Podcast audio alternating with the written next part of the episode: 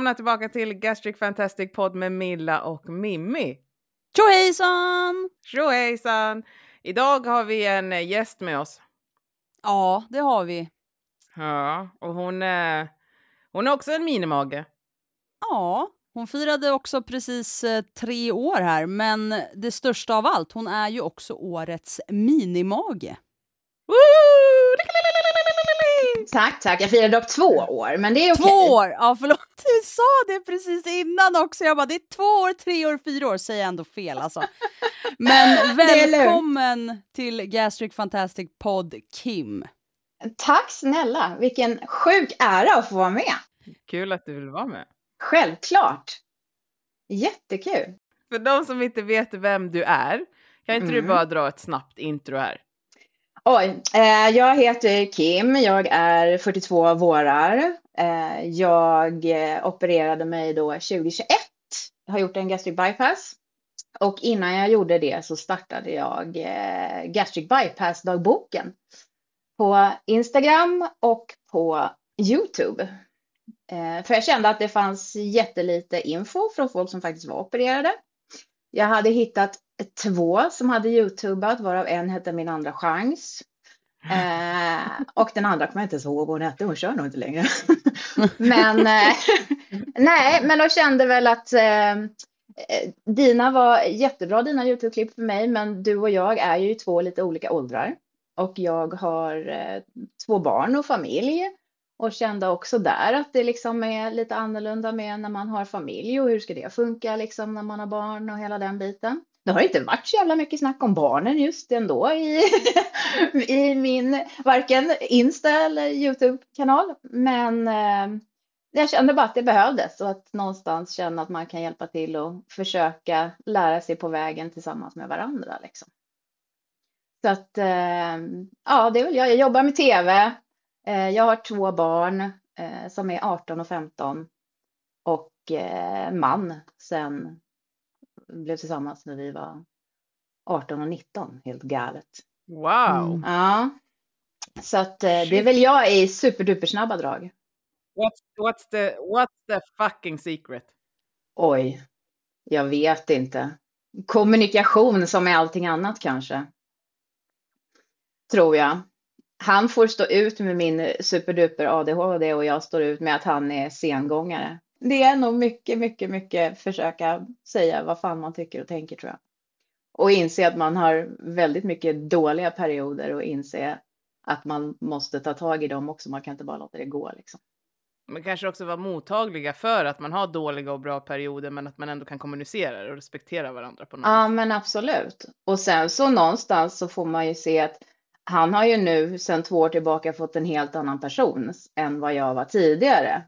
Och det hade jag nog varken, eller varken jag eller han räknat med att det skulle bli så liksom. För att jag kan inte jämföra mig själv som jag är nu med hur jag var innan operationen. Tänker du utstrålning eller bara? Jag tänker nog allt. Eh, självklart utseendemässigt, självklart alltså utstrålning, men även personlighetsmässigt. Eh, jag satt och pratade om det nu sist, att det känns ju som att man någonstans har klivit ur liksom en maskeraddräkt på något vänster liksom. Och man har alltid varit den här personen innan som har gömt sig i en för stor kostym liksom. Eh, och jag har vetat vem jag har varit, men alla andra har inte sett mig för att jag har inte riktigt vågat vara den personen på något sätt som man ändå har velat vara och vet att man är. Plus att man liksom har ju lärt sig att prioritera sig själv. Man måste göra det när man gör de här operationerna. Det går inte annars. Så att, eh, och bara liksom, jag fick barn jättetidigt, jag var 23. Så att eh, mitt liv har ju konstant liksom gått ut på att ta hand om barn och familj. Så att jag har ju alltid kommit sist. Och nu måste jag sätta mig först. Och det är väldigt alltså, annorlunda för ett förhållande när det har varit så också, när man liksom märker att det blir en helt annan person. Man ska liksom förhålla sig till det. Så att det är lite spännande. Men eh, kan inte du också, Kim, berätta lite hur eh, din resa startade? Hur liksom eh, kom du fram till att du ville operera dig? Hur var resan fram, fram till liksom? Och sen hur gick det efter? Alltså jag började väl tänka på det för att jag gjorde ett till försök med en diet som alla andra tusen man har gjort och kände att den här gången händer ingenting. Vad jag än gjorde så hände det ingenting. Jag tror att jag gick ner typ tre kilo på sex månader eller något sånt där. Och kände bara, vad fan ska jag göra? Började fundera på om jag skulle operera mig, men tänkte så här bara, nej, men jag kommer inte kvalificera för att jag väger för lite. Ställer mig på vågen, får en chock över hur mycket jag faktiskt väger och eh, ser ju då att jag faktiskt kvalificerar mig för operation via landstinget. Eh, men bryter ihop samtidigt för jag känner så här, vad fan, hur har jag hamnat här liksom? Och bara började störtböla. Det var liksom en grej för mycket att jag faktiskt kände att men gud, jag är så tung att jag får en sån här operation betalt. Helt sjukt. Men eh, nej, och sen så gick jag, eller tog jag tag i min husläkare som jag hade räknat med skulle försöka säga att nej, men har du testat det här? Har du testat det här? Gör det här? Gå vidare? Liksom nej, jag tycker inte det och bla bla bla. Men hon var helt fantastisk. Och verkligen så här liksom, gud vilket bra beslut. Så det är liksom, jag har sett dig och jag liksom vet hur du har kämpat och jag tycker du tar helt rätt beslut och du kommer få kämpa efteråt också, men då kan du i alla fall få liksom lite medvind istället för bara motvind. Så hon skickade remiss till Ersta och eh, jag fick svar därifrån ganska snabbt att de hade tagit emot remissen och att jag skulle få ett infomöte. Men då var det, ja det här var på våren 2021. Och sen så fick jag inte infomötet förrän efter semestern. För det här var precis innan semestern. Och jag var så sjukt deprimerad, kände så här, hur fan ska jag klara mig den här sommaren liksom? Med liksom bikini, liksom slänga handduken eh, precis när man hoppar ner i vattnet och sitta och titta på alla andra som badar för att man inte vill gå ner i vattnet själv och ni vet. Ehm, så att, ehm, men nej, men det gick eh, den tiden och sen så var jag på infomötet på Ersta och det här är ju då under, mitt under pandemin. Och de säger till mig när jag väl sitter på infomötet att det är typ ett års väntetid för att få operationen. Vilket jag kände här, jag kan inte vänta ett år. Det går inte. Liksom, jag var så deprimerad så jag kände att det här, det här går inte. Så att jag började kolla runt privatkliniker eh, och valde väl mellan Sofiahemmet och Capio. Och hade mötet med Capio och kände direkt att det här är rätt. Så att jag fick en tid precis det var två dagar innan julafton 2021. Eh, och kände, ja ja, det får väl vara så. Men eh, sen så fick jag en åter, eller en avbokningstid. Så att då fick jag operationen inom, jag tror att det var mindre än en månad. Jag tror att det var tre veckor eller något sånt där. Så att då var det så bara, ja vi kör. Så att eh, det var väl så det blev liksom. Och vilket är det bästa beslutet och det tuffaste och modigaste beslutet man någonsin har tagit liksom. Så att eh, det, ja, nej, det gick snabbt när jag väl var där. Alltså verkligen. Men jag tror inte heller många greppar det här med, men när du säger att det är det liksom eh, modigaste beslutet. Alltså det, jag, jag tycker inte heller det finns någonting som är mer modigt än att Alltså ovetandes egentligen, du kan läsa på hur mycket du vill, men du vet ju faktiskt inte vad som händer när du har somnat. Du vet ju för fan inte ens om du vaknar igen. Nej, och det var ju min panik. Alltså, åh, jag var ju så nervös för narkosen. Det var ju egentligen det som jag var mest rädd för. Och sen så den här jävla livsstilsförändringen som alla snackar om hela tiden som man inte fattar. Ett skit vad det är för någonting. Alltså vad fan är den här jävla, jag bara läste och läste och läste. Jag bara vad fan är det för jävla livsstilsförändring de snackar om? Vad är det för något? Jag fattar liksom inte. Hur man än gjorde. Så att eh, så liksom, du har ju ingen aning om hur du liksom, kan jag äta? Kan jag dricka? Eh, se annorlunda ut när jag vaknar? Liksom, och som sagt, kommer jag vakna? Så att eh, det är så sjukt. Det är så galet. Alltså man bara, det är som att bara slänga sig ut för ett stup och hoppas att man inte träffar en sten. Typ, liksom. Jag tänker eh, så här, fråga då.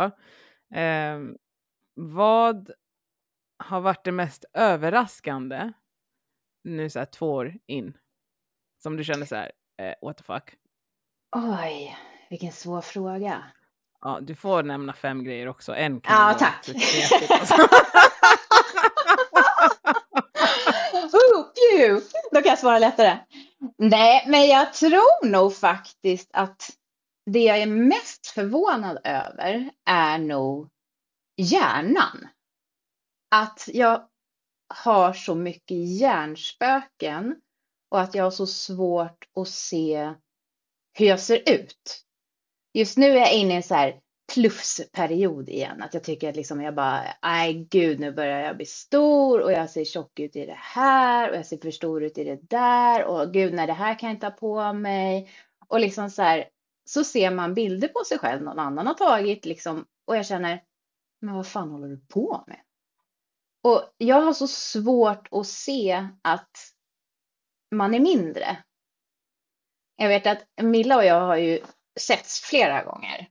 Och jag vet att första gången jag typ träffade Milla så sa jag bara, men shit du är så petit. Och bara den grejen, och Milla, man ser hennes ögon så här bara, eh, men fan snackar du med? Det är liksom, det, man har så svårt att ta till sig en sån grej. Och för mig, jag har ju bara sett er två så här. Och alla andra som man ser också har man ju bara sett som små personer. Så att jag menar, i mina ögon har ju ni alltid varit det. Och det är ju så sjukt svårt att ta till sig att man liksom ses som en mindre normal inom situationstecken person. Liksom. Så att hjärnan är nog det som är största överraskningen, att den liksom inte hänger med. Eller hur fasen man ska få den att tycka att man är okej okay, eller fatta hur man ser ut. Liksom. Det är jättesvårt. Också, ja, också det här med hur man rör sig. Att den, Mm. den är så efter i att så här, fast du kommer emellan där. Ja. Kan sitta Ja. där. Alltså, ja. det, det är skevt. Nej men det är så sjukt. Och jag vet jag satt och käkade häromdagen och liksom någon skulle gå förbi mig bakom. Jag vet jag drar in stolen så långt jag kan så jag är hela vägen in till bordskanten. Och jag var så bara, åh gud kommer du förbi? Jag bara, jag kommer inte längre, jag kommer inte längre. Och de bara, eh. det är lugnt. det är, jag kommer förbi. Och man så bara, aha, okej då. Det är va- vanan liksom att man, Ja. man känner ju sig bara för att, alltså, det, jag tror jag pratade med, att jag nämnde det med dig Milla, att man ser ju bara framåt. Du ser ju aldrig dig själv eller din kropp. Så att du, du har ju bara en känsla av att, men om jag gör så här så går jag in i, no- eller så här nu är det ingen som ser vad jag gör, men om jag sträcker ut armen så kommer jag automatiskt gå in i någon. Om jag inte krutar ryggen så kommer mina bröst putta ner någonting för att man är van vid att det är så det har varit. Ja. Men det är så Eh, och sjukt. Jag, ja, ja. Så att, eh, jag minns så väl också när jag själv var två års, un- ungefär där vid två år, och jag också kände det här som du berättade, att jag känner mig, jag kommer ihåg att jag kunde säga så jag känner mig tjock. Mm. Ja. Men nu när jag är så långt ifrån det så tror Ja. jag att det var att det är hjärnan som försöker, eh, typ, vad ska man säga då, konfigurera vart man är i storlek. Så att du har nu blivit på ett sätt van, eller jag kände så i alla fall, jag har blivit på ett sätt van att se mig i den här storleken. Och så min hjärna då kopplar till att, men i, nu känner du dig plufsig för att du jämför med hur du såg ut kanske för en vecka sedan eller hur du kände för en vecka sedan. Hjärnan försöker lära sig att så här, ja ah, men välkommen till din nya reality. Du är liten men du känner dig stor. Den känslan kommer aldrig lämna dig kvinna. Alltså, Nej, men jag, tror- jag tror inte att det gör det. Jag vet inte Nej. hur man ska få den att göra det. Plus att jag är ju där nu när jag känner att jag har ju haft smekmånaden över och nu är det någonstans jag ska försöka bibehålla det här som jag har. Jag har varit nere på lägsta vikten och börjat ticka uppåt. Och då blir man också så här, men gud, stanna, stanna, stanna, stanna, stanna, stanna, stanna, gå inte upp igen. Jag vill inte äh, hamna där jag var. Man känner bara direkt hur det liksom någonstans ska börja eskalera och liksom, nu är jag fucked. Nu går det liksom inte längre. Så man har väldigt svårt att förstå det här. Liksom, jag vet ju fortfarande inte var jag landar eller hur det är eller har jag stannat. Eh, och det är jättemärkligt känner jag liksom när man börjar hamna där. Det är nästan lite så här identitetskris på något vänster. Att man har, jag vet inte vart jag är just nu eller vart jag är på väg och det är lite märkligt när man känner hela tiden, för innan har man ju bara haft det här bara, mera, nu går jag ner i vikt igen, nu går jag ner i vikt, det är bara yes, yes, nu de här kläderna är för stora, oh, jag missade den här stunden och har de här plaggen som jag gått och väntat på, så bara yes, jag kan inte ha dem, liksom kläderna trillar ner till knäna och man känner hela tiden att man hela har haft det här, ett mål att bara gå ner, gå ner, gå ner, gå ner i vikt. Medan nu är det så här, jaha, vad gör jag nu då? Ja, Vad ska jag ta vägen nu? Det, det är nu du vet det där eh, livsstilsförändringen. Det är nu den kickar in. Fan! Jag trodde jag hade fattat den, men det kanske inte har den då. Den tar tid. För att Ja. den märker du när, eh, när det blir att eh, eh, rutinerna måste kicka in. För det blir ju ofta att eh, när du inte har, alltså, eller ja, om du inte har fått den rutinerna så kommer du falla tillbaka till din vana. Och det är livsstilsförändringen som gör att du inte faller tillbaka till vanan utan du håller rutinerna även när motivationen inte är där. Och det, jag tror det är det som man missar att berätta. För du, som du säger, man pratar om livsstilsförändring, livsstilsförändring. Okej, vad är det? Och ingen kan sätta ord på det. Men det handlar ju om att du inte ska falla tillbaka till vanorna som du är van vid när motivationen och rutinerna inte sitter som de ska. För Då har du inte gjort den där förändringen Nej, med hur du äter, hur du rör dig, hur du tänker framför allt. precis. Och det där tror jag, det har varit, det har varit väldigt, väldigt viktigt för mig just med eh, kosten och med maten och med eh, planeringen. Jag är ju lite av ett ganska stort kontrollfreak. Eh, så att eh, det har varit väldigt mycket liksom, jag måste planera mina mål, jag måste packa med mig det här, liksom går jag ut så får jag se till att jag får inte bli för hungrig därför att jag vill inte falla tillbaka, att jag äter crap som inte ger kroppen någonting. Och sen så jobbar jag ju också väldigt, väldigt, väldigt långa dagar. Min eh, normala arbetsdag är ju en dubbel arbetsdag oftast när jag sitter ute i produktion. Så att jag kommer ju liksom inte iväg. Jag måste ha med mig mat för jag kan inte sitta där. Det går inte. För att någonstans är det ju nu att man märker att jag är inte hungrig, jag är inte hungrig, jag är inte hungrig. Oh, jag skulle ätit för fem minuter sedan! Och då är det panik. Det går ju inte. Så att man måste ju hela tiden hålla den här planeringen, eh, framförallt för min skull med maten. För att, och jag tror att den biten har jag kommit in i. Just nu är i en period där jag tycker att det är sjukt tråkigt att äta. För att jag inte är sugen på någonting. Men det är väl en annan femma. Men eh, Den är jobbig när man ska käka sex gånger det om dagen. är asjobbigt. Mm. Det enda jag vill ha är typ kvarg. Det är det enda jag tycker är gott. Jag tycker det är så jävla tråkigt med vanlig mat just nu så jag vet inte vad jag ska få in och äta igen. Så Jag kan inte äta typ kalla Det finns saker. ett skitbra YouTube-klipp av en som så här gastric bypass-dagboken där det är så här sjukt mycket mellisar och så här bra tips på Aha. olika foods. Jag tänker du kanske kan... Jag kanske ska kolla på den då. Det roliga var att jag tänkte faktiskt det i morse. Jag bara, fan jag kanske ska kolla på mitt eget klipp på YouTube. Vad fan jag sa att alla skulle käka till mellis. Why not liksom? Ja, precis. Jävla mycket idéer hade jag i det där klippet med vad man kunde käka för någonting. Det var så roligt. Jag gjorde ju sån där båt eh, nu igår. Det var Ja, tyckte du då? Ja, det är så alltså, jävla bra. jag kunde ju ha gjort en godare. Jag gjorde zucchini, ägg och eh, eh, tonfisk liksom. Alltså, Men, men var, det inte, alltså, var det inte bra smaker på det? Jo, Eller var alltså, det för det var mesigt? jättegott. Men det var ju ganska lamt liksom. Jag Ja, tror ja, lite mögelost, lite tomat, lite liksom. Ja, men det är ju det som är så jävla nice, för det är ju som en paj. Du kan ju bara stoppa ner vad du har i kylskåpet. Jag har ju gjort med kyckling och med feta ost och liksom lite sådana grejer i. Och du vet, och lite så här, häller man på lite curry och sådana saker. Och det är, du kan ju äta dem kalla. Det är ju det som är så jävla bra. Att du slipper, och plus att det är en sån där är en bra portion liksom. Om du fyller den med bra grejer. Eller en och en halv. Men eh, nej, de är jävligt smidiga de där båtarna. Jag ska ställa mig och göra några sen när vi är färdiga tror jag, så att jag har några. Mm, jag har blivit lite sugen också. Jag tänkte jag ska göra, men jag har liksom inte fått tummen ur. Men nu så känner jag att jag kanske eh, ska göra någon. Och just med fetaost där lät ju fantastiskt gott. Så det har jag varit lite sugen det på. är nice. Det är riktigt, riktigt nice. Det är bra minimagepajer. Alltså Ja. verkligen. Och jag tänker Mm. bara så här krasst när man ska ha bjudningar. Här, varsågoda. Ja. Hur snabbt som helst. Ja, de är skitsmidiga. De är jätte, jättebra. Och man, jag tror att man måste bara känna att man får tummen ur och gör det. För att det är fan inte kul att sitta och käka samma saker hela tiden. Jag vet liksom, jag har sett massa på Insta som är så här, bara, "Ah, jag äter samma sak varje dag. Och för fan vad tråkigt.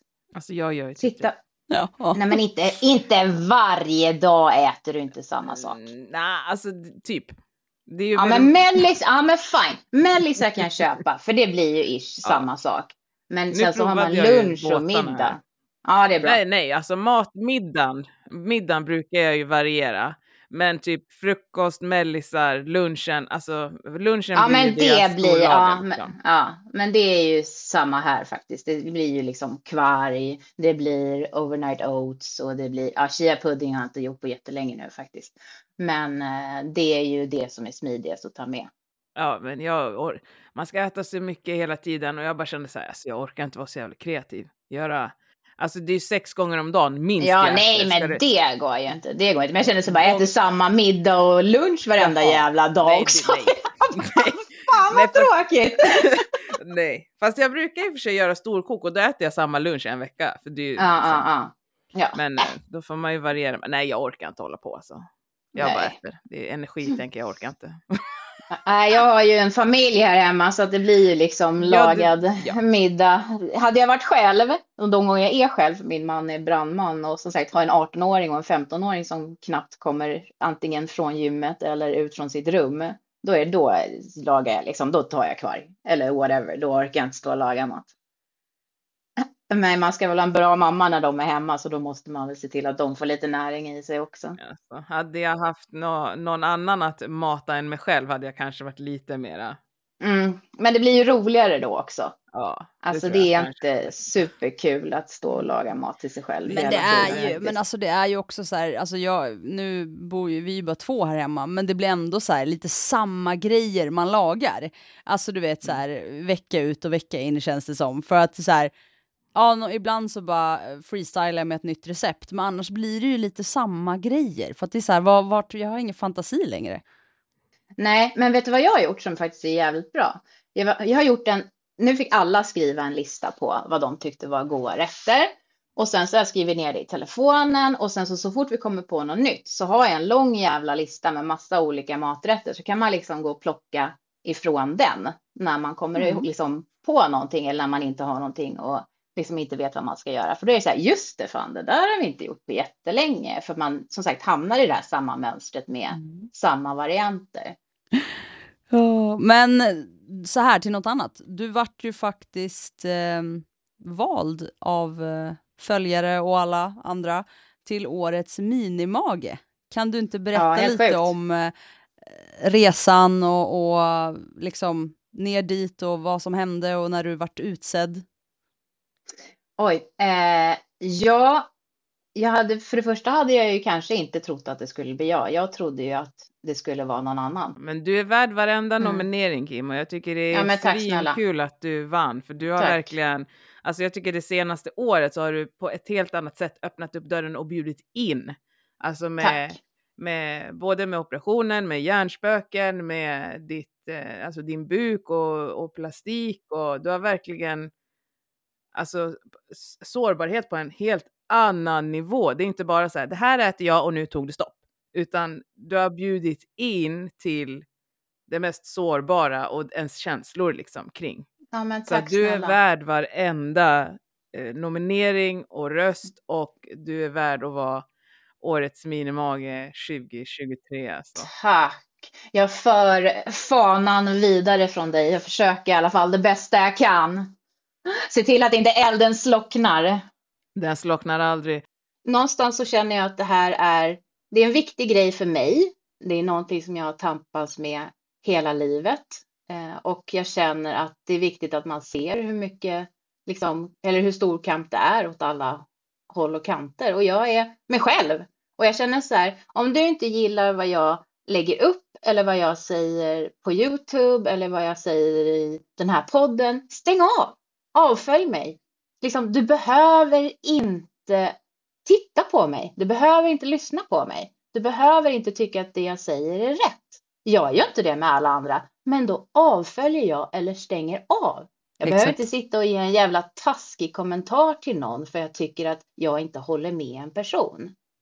Det är liksom så jävla lätt att säga någonting på nätet när man inte har en människa framför sig. Men hälften skulle inte säga det om de såg mig rakt upp och ner. Helt det är rätt. liksom, jag blir så trött på folk.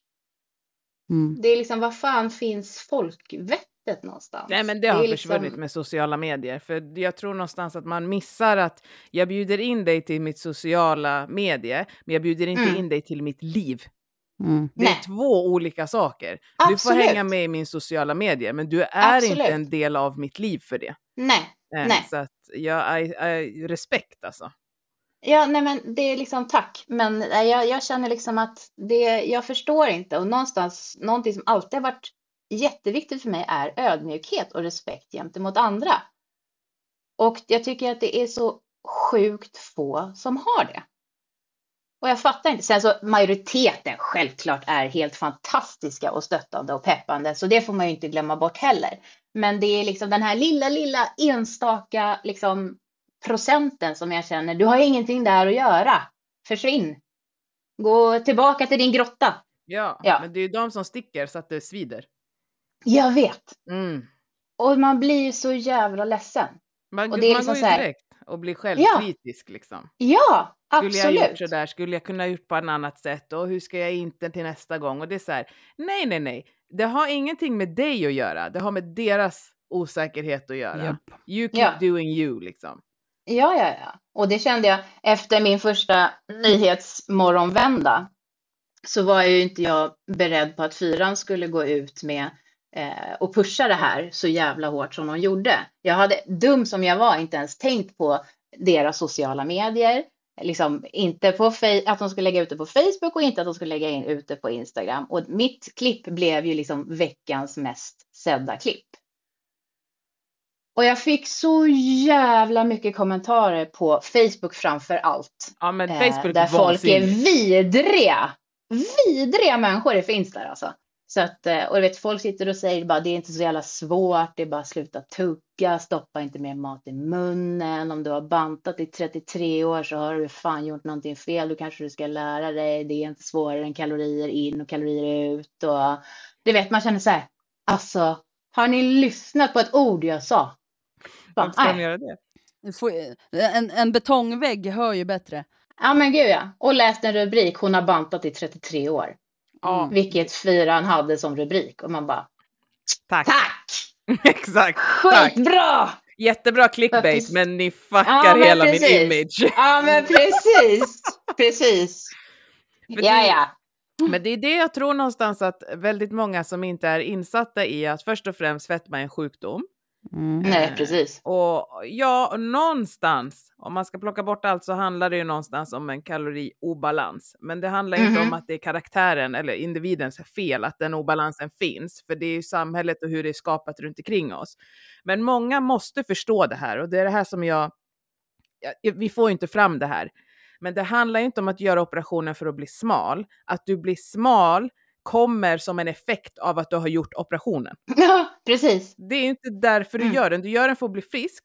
Och en av effekterna är att du också blir smal. Mm. Eller Ja. mindre.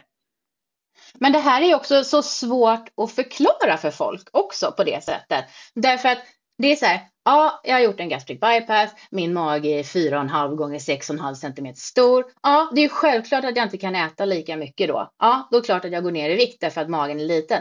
Men det är ju inte därför jag går ner i vikt. Men det är så här, nähä, men hur fan ska jag förklara det då? Så ska jag sitta så här, gå in på setpointen, jag ska gå in på att det är hela systemet som återställer sig, vilket jag brukar säga. För jag bara, hela mitt system har bara gjort en reset. Det är därför jag går ner i vikt. Men då är det så, ja men, ja men du kan ju inte äta någonting. Eller äter du bara så där lite? Ja, men jag äter ju också sex gånger om dagen.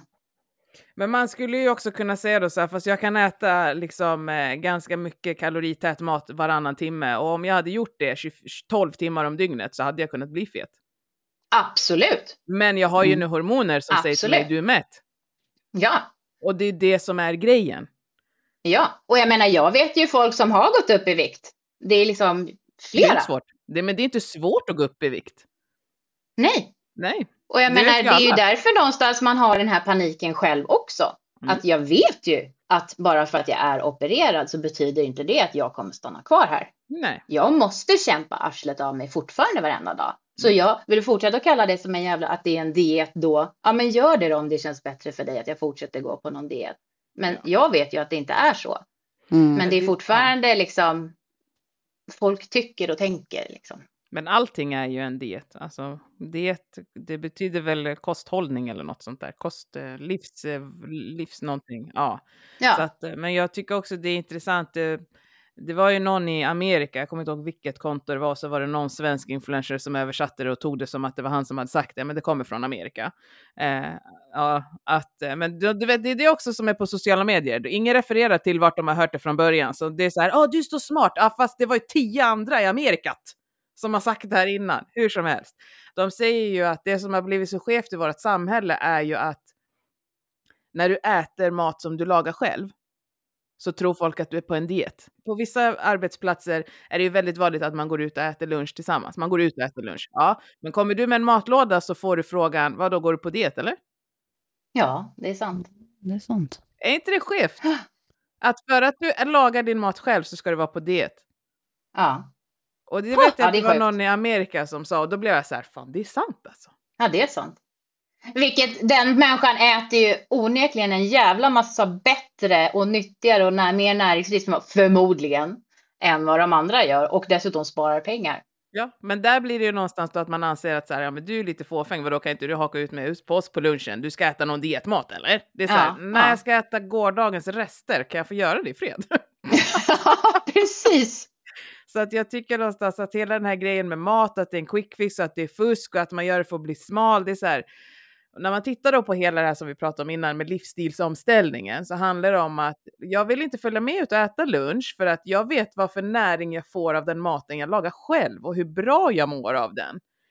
Och det handlar inte om att jag vill bli smal, jag vill bli hälsosam och leva längre och en effekt av operationen med de livsstilsval jag gör idag är att jag får en mindre kropp. Men det är ingen som hinner få säga det här. Nej. Nej. Kan ha det 45 minuter så kan jag dra hur det funkar för dig varför jag har min matlåda med mig.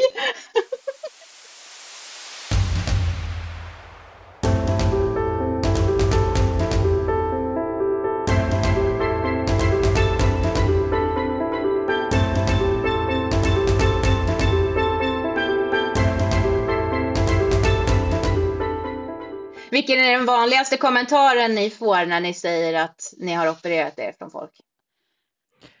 Det beror på hur, hur eh, jag svarar att jag är opererad. Mm. Vad menar du nu? Kan du svara på olika sätt att du är opererad?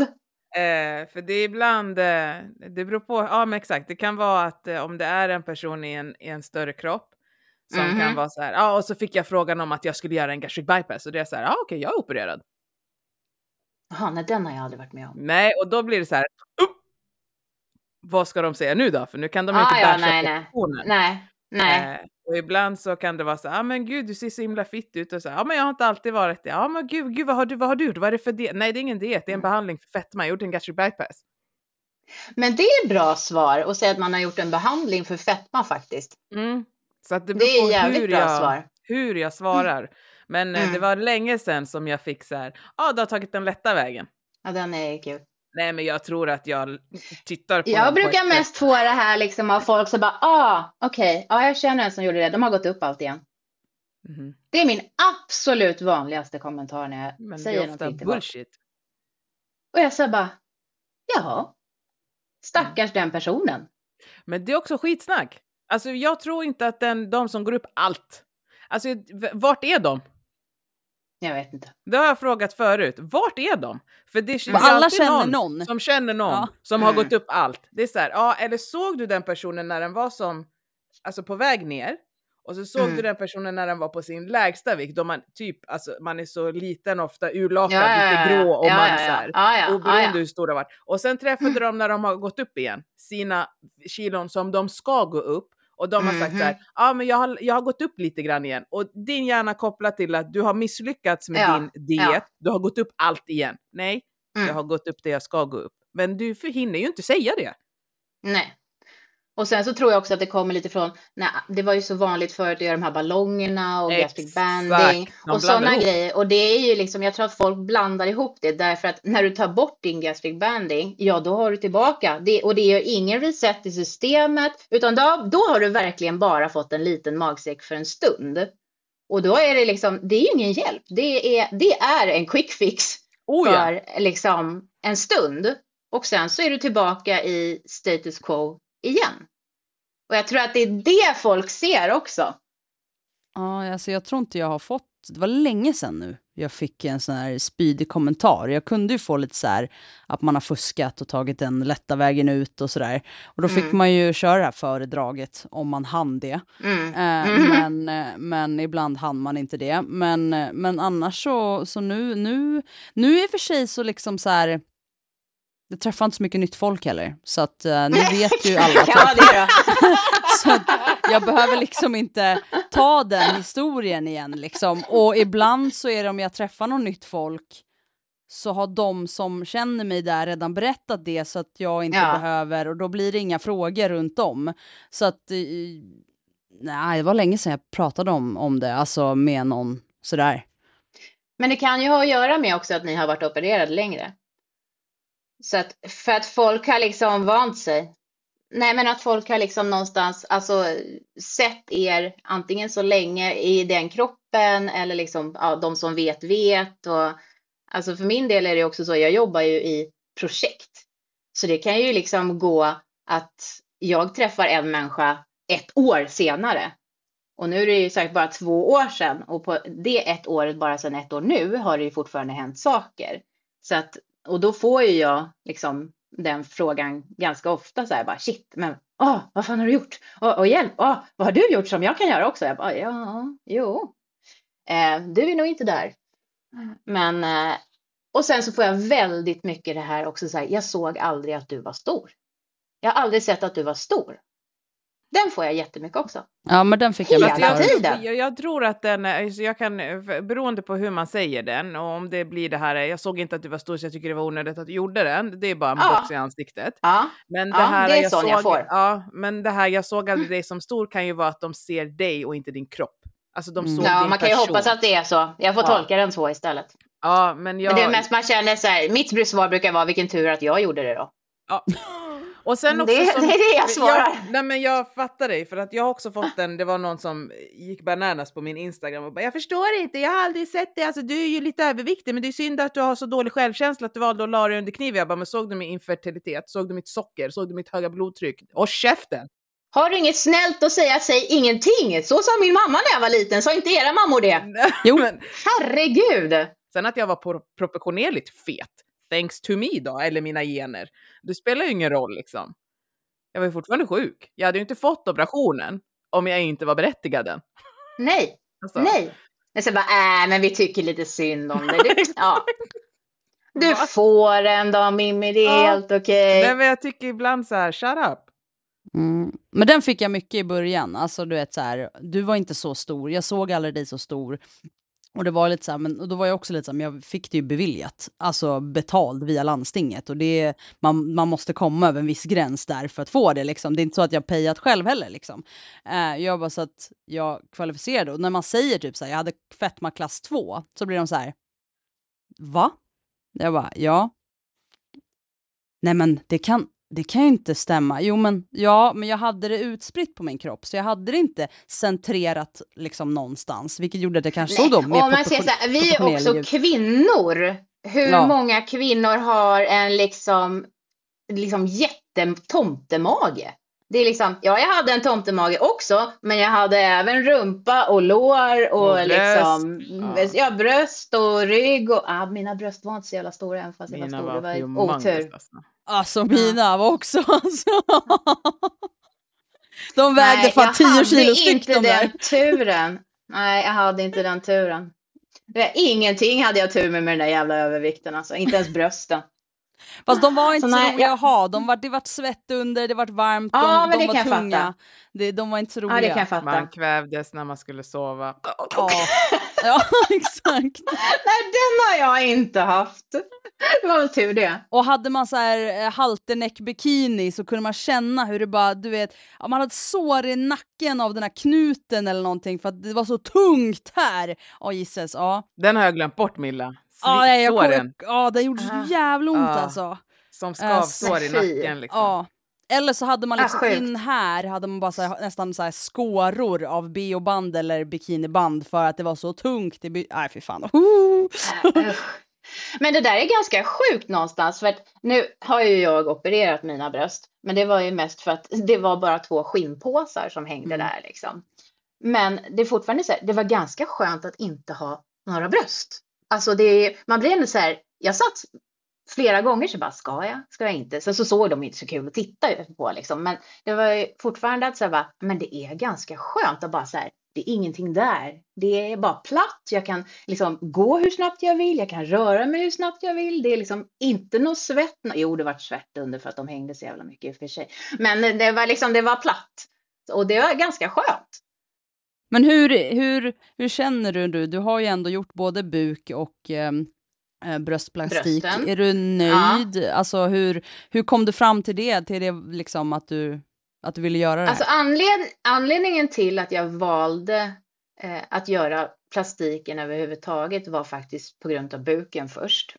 För att jag, som många andra, är ganska ätstörd. Jag har haft bulimi och jag märkte att eh, det som jag inte visste var skinn på min mage som hände, eller hängde, såg jag som att det var fett. Och jag kände att jag kämpade och kämpade och kämpade för att bli av med den här magen som bara hängde och hur jag än gjorde så blev jag liksom inte magen. Jag blev mindre. Rebenen syns, nyckelbenen syns. Jag har ingen rumpa kvar, men den här jäkla magen blir jag inte av med. Och då kände jag så här, vad fan ska jag göra för att bli av med magen? Och jag kände att jag kunde liksom gå tillbaka till nästan så här anorexia, nästan anorexia, det var anorexia tänker jag. började känna så här, gud idag har jag mätt på så här lite, gud vad bra, nu kommer jag gå ner i vikt. Och det började liksom, hjärnan börjar bli störd utav att jag koncentrerade mig så mycket på att bli av med det som var skinn som jag trodde var fett. Så att jag bokar en konsultation och går till och träffar kirurgen som var fantastisk och tittar mig i ögonen och säger Kim, det här är skinn. Hur du än gör, hur mycket du än går ner så kommer du inte bli av med det här därför det är skinn som hänger. Det finns ingenting att ta bort. Jag bara nej, det är inte skinn. Jag bara titta här vad tjockt det här är. Det, är liksom, det finns inte att det är skinn, det är fett. Han bara nej, skinn är tjockt. Det, skinn kan vara tunt och skinn kan vara tjockt. Och det, är liksom, det är hud. Du kommer inte bli av med det. Det enda sättet du kan bli av med det är att vi tar bort det. Eh, och sen så behövde ju inte, jag behövde inte ens fettsuga. Så han bara, du har ingenting att fettsuga. Det finns ingenting. Det är bara hud. Så att eh, jag tog ju enbart bort skinnet. Och det har hjälpt mig så sjukt mycket faktiskt i huvudet. Att ha blivit av med det där skinnet som hängde. För jag kände fortfarande att liksom, när jag väl tog på mig kläder så hade jag alltid den här lilla frökenmagen som jag kallar det. Som fröken som hade tröjan instoppad innanför byxorna fast hon hade en rund mage. Liksom. Men den, den fanns alltid där, liksom, hur jag än gjorde. Och jag kände att jag fortfarande ville dölja kroppen för att jag kände att min mage var för stor. Så att det har hjälpt hjärnan väldigt, väldigt mycket och har gjort den här. Och det var fakt det är faktiskt den anledningen till att jag gjorde det. Annars hade jag kunnat strunta i det. Brösten var ändå så här liksom att jag kan leva med det. De ser inte så kul ut, men jag kan leva med det. Men just när han sa det här med buken, då kände jag bara nej, det, jag måste ta bort det för min egen skull. För att jag kunde liksom inte se förbi det där hänget. Det gick inte. Så att eh, jag är jätte, jätteglad faktiskt att jag gjorde den här operationen. Så att, och känner liksom att nu tycker jag att det är kul på ett annat sätt att klä mig och ta på mig. Och sen så kan jag fortfarande tycka att oh, men gud, jag sitter och jag får valkar och liksom fan det är inte liksom slimmad även fast jag sitter ner liksom. Men eh, just att bli av med det där hänget gjorde jättemycket. Så att eh, jag är super, super nöjd att jag tog det beslutet faktiskt. Hur var återhämtningen? Var den jobbig eller? Alltså bättre än vad jag trodde faktiskt. Eh, Det som har varit jobbigt för mig har egentligen faktiskt varit brösten. För att jag har väldigt stora bröstvårtor och man ska ha på sig en superduper tight bh i sex månader. Och det är liksom, de är mos mina stackars bröstvårtor. Det är inte kul. Det var till och med så här nordiska sköterskan där hon bara, men du kan klippa hål för bröstvårtorna. Jag bara, ska jag klippa hål för bröstvårtorna i bhn? Hur jävla snyggt skulle det vara att gå runt med liksom två bröstvårtor som bara sticker rätt ut liksom. Att, eh, nej, jättekonstigt. Men eh, nej, men annars så tycker jag att det har varit mycket, mycket bättre än vad jag trodde att det skulle vara. Jag trodde att buken skulle vara värre än vad det var. Det var väldigt jobbig första vecka med tanke på att jag är en Duracell-kanin och inte kan sitta still i två sekunder. Så just det här att vara fast och inte kunna göra vad man vill. Jag kan inte liksom sträcka mig eller vända mig. Jag kan inte gå upp och gå på toa normalt. Det är liksom, och jag måste be om hjälp. Det var jättejobbigt. Alltså jag har varit på riktigt deprimerad och liksom dag nummer tre tror jag, jag bara, jag bara satt och bölade. Jag bara, vad har jag gjort för någonting? Det här kommer aldrig gå över. Och jag är helt förstörd var jag. Så gick det en vecka så var det bättre. Men, mm, men, eh, nej, men annars så tycker jag att det har liksom, förutom den första veckan, så har det gått väldigt smidigt och väldigt bra. Och det har blivit jätte, jättefina ärr faktiskt. Så att eh, jag känner nu att jag måste börja försöka komma igång med träningen för att jag har varit försiktig med träningen för det känns att det spänner och drar. Nu har ju inte jag gjort kejsarsnitt, men jag har gjort två vaginala förlossningar. Men jag, jag, vet att det är många som har gjort kejsarsnitt säger att de har det här, att det känns som att huden sover. Och så känner jag just nu på magen, att det känns som när jag tar på det är det som att ja, men foten har somnat, liksom den här pirrande känslan. Det har jag på magen när jag känner. Eh, så att eh, det vet jag inte om det kommer släppa eller om det blir bättre, men jag vet att folk som har gjort kejsarsnitt har sagt att det har sjunkit liksom närmare i alla fall. Att man det är nerverna som försöker koppla tillbaka? Ja, det är det. De kapar ju nerverna rakt av. Eh, kirurgen som jag hade var väldigt duktig på att förklara, för jag är så här nördig att jag vill veta hur allting funkar. Jag vet mm. att du är likadan. Milla är så jävla trött på mig. Milla är helt tyst just nu. ADHD-människorna här. Vadå? Liksom. Vad säger du? Mm. alltså, ADHD 1 och ADHD 2. Ja. Liksom. ja. Mm. Jag har tio år plus på dig typ också Mimmi dessutom. Så det blir Vad värre. sa du? Jag har tio år plus på dig med min ADHD typ så att det blir värre. Blir det värre ju äldre man blir? Ja. Ja, for fuck's sake. Oh, ja, man, lär sig, man lär sig för sig verktygen men sen så blir man också så här, ah, du blir lite förvirrad, lite snurrig och ja, det, det, det finns massa andra människor att hålla koll på också så då glömmer man bort sig själv. Och så, ja. Hon är redan virrig, hon tänder nästan eld på hela huset när hon glömmer stänga av spisen och håller på. Alltså. Nej men skojar du? Nej. Nej men det är ju jättevanligt. Hon har ju brandsläckaren bredvid spisen av en anledning. Ja, ja, den står där. Så. Jag brukar ju, det var ju någon gång här som jag gick och la mig och sen vaknade jag och bara, fan vad varmt det är. Det är ugnen på 250 grader. Men fan det är ju livsfarligt. Jag vet. Du får sätta en timer på din jävla spis eller någonting. Ja, jag har tänkt att jag ska göra det någon gång. Jag ska bara komma ihåg det. Jag brukar sätta mig här på golvet och sitta i köket. För det var ju någon gång jag eh, satte igång och skulle koka ägg. Och sen, jag brukar aldrig lämna köket för jag vet att jag glömmer bort det då. Ja. Och så plingade min telefon i sovrummet. Då gick jag dit och sen helt plötsligt hör jag bara så här efter kanske 30 minuter så här pang, boom, pa! Då exploderar ju äggen här för vattnet har försvunnit. Men shit! Herregud. Det är, alltså, ja. jag, tidigare hade jag ju, levde jag ju med en människa som gick och stängde av allting efter mig. Ah, fan det är dumt. Så du har vant dig att någon annan stänger av? Nej, jag har ju inte ens vetat om att jag har glömt bort att stänga av förrän jag flyttade. Ja. hon har ju frågat mig om jag har stängt av och jag har det. Alltså jag har gjort det utan att säga till. För det har, jag har ju trott att det är jag som har gjort det, men det är ju någon som har gått efter mig och bara ah, okej, okay, ugnen är på. Da, da, da, da, Nej, fy fan.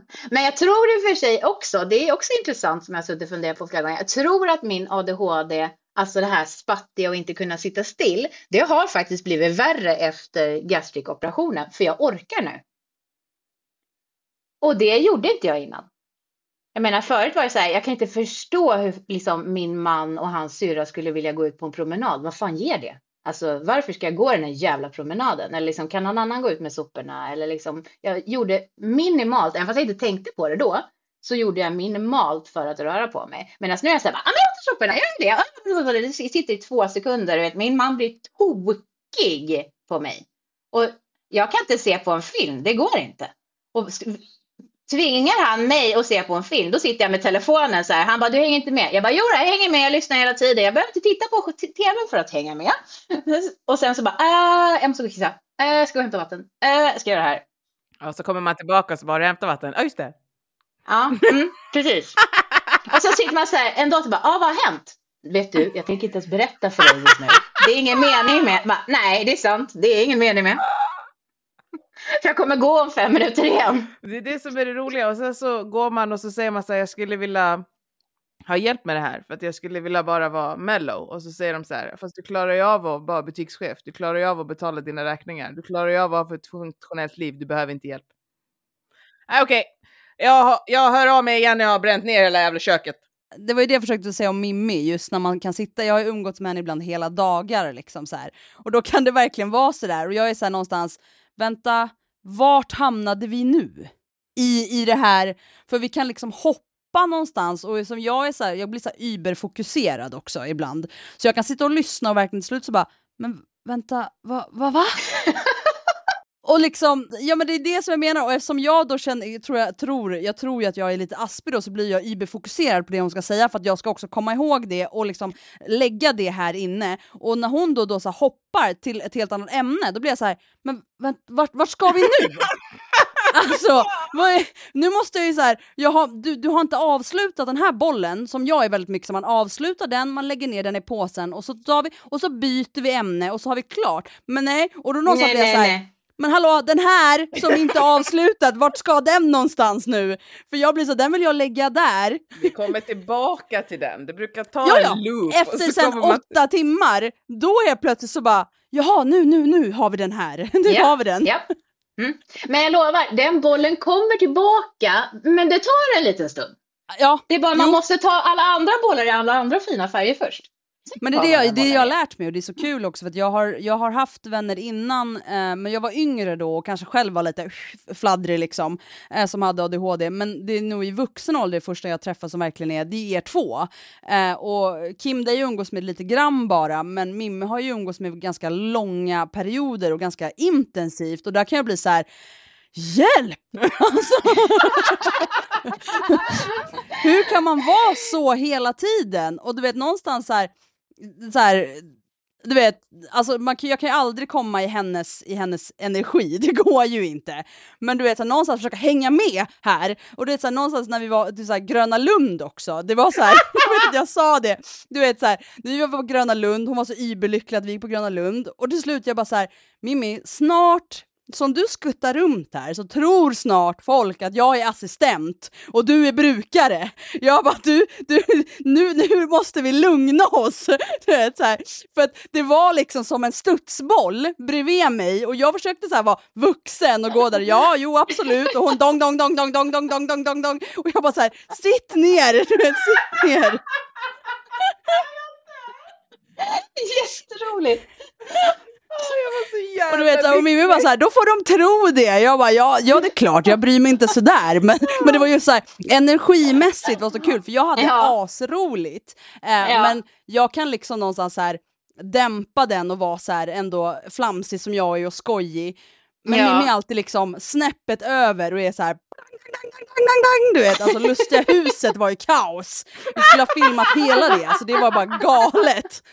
Det var så här, nej, ja, det kan bli så kul att se liksom, nivåerna, men där var det verkligen så här, bara, Mimmi snart kommer folk tro att jag är assistent och du är brukare. Här. Liksom, nu vet jag inte hur jag ska bete mig. Så ja, det var kul. Nej, men jag tycker att det har varit jättetrevligt faktiskt Kim att snacka med dig och få snacka med dig och inte bara i text. Nej, det är faktiskt jättemysigt och det är ju så kul någonstans när man känner att man bara klickar och vi har en gemenskap och man är bara är glad över att få prata med varandra. Och nu få se varandra, det gör ju inte lyssnarna, men det är ju väldigt kul att få se er också liksom. Det är sjuk ära att få vara med i er fina, fina podd. Men tack. Och tack för att du ville vara med. Självklart, självklart, det är inte ens en tvekan om saken. Fan vad nice! Mhm. Men tack så jättemycket Kim för att du var med oss denna onsdag. Tack för att jag fick vara med. Supermysigt.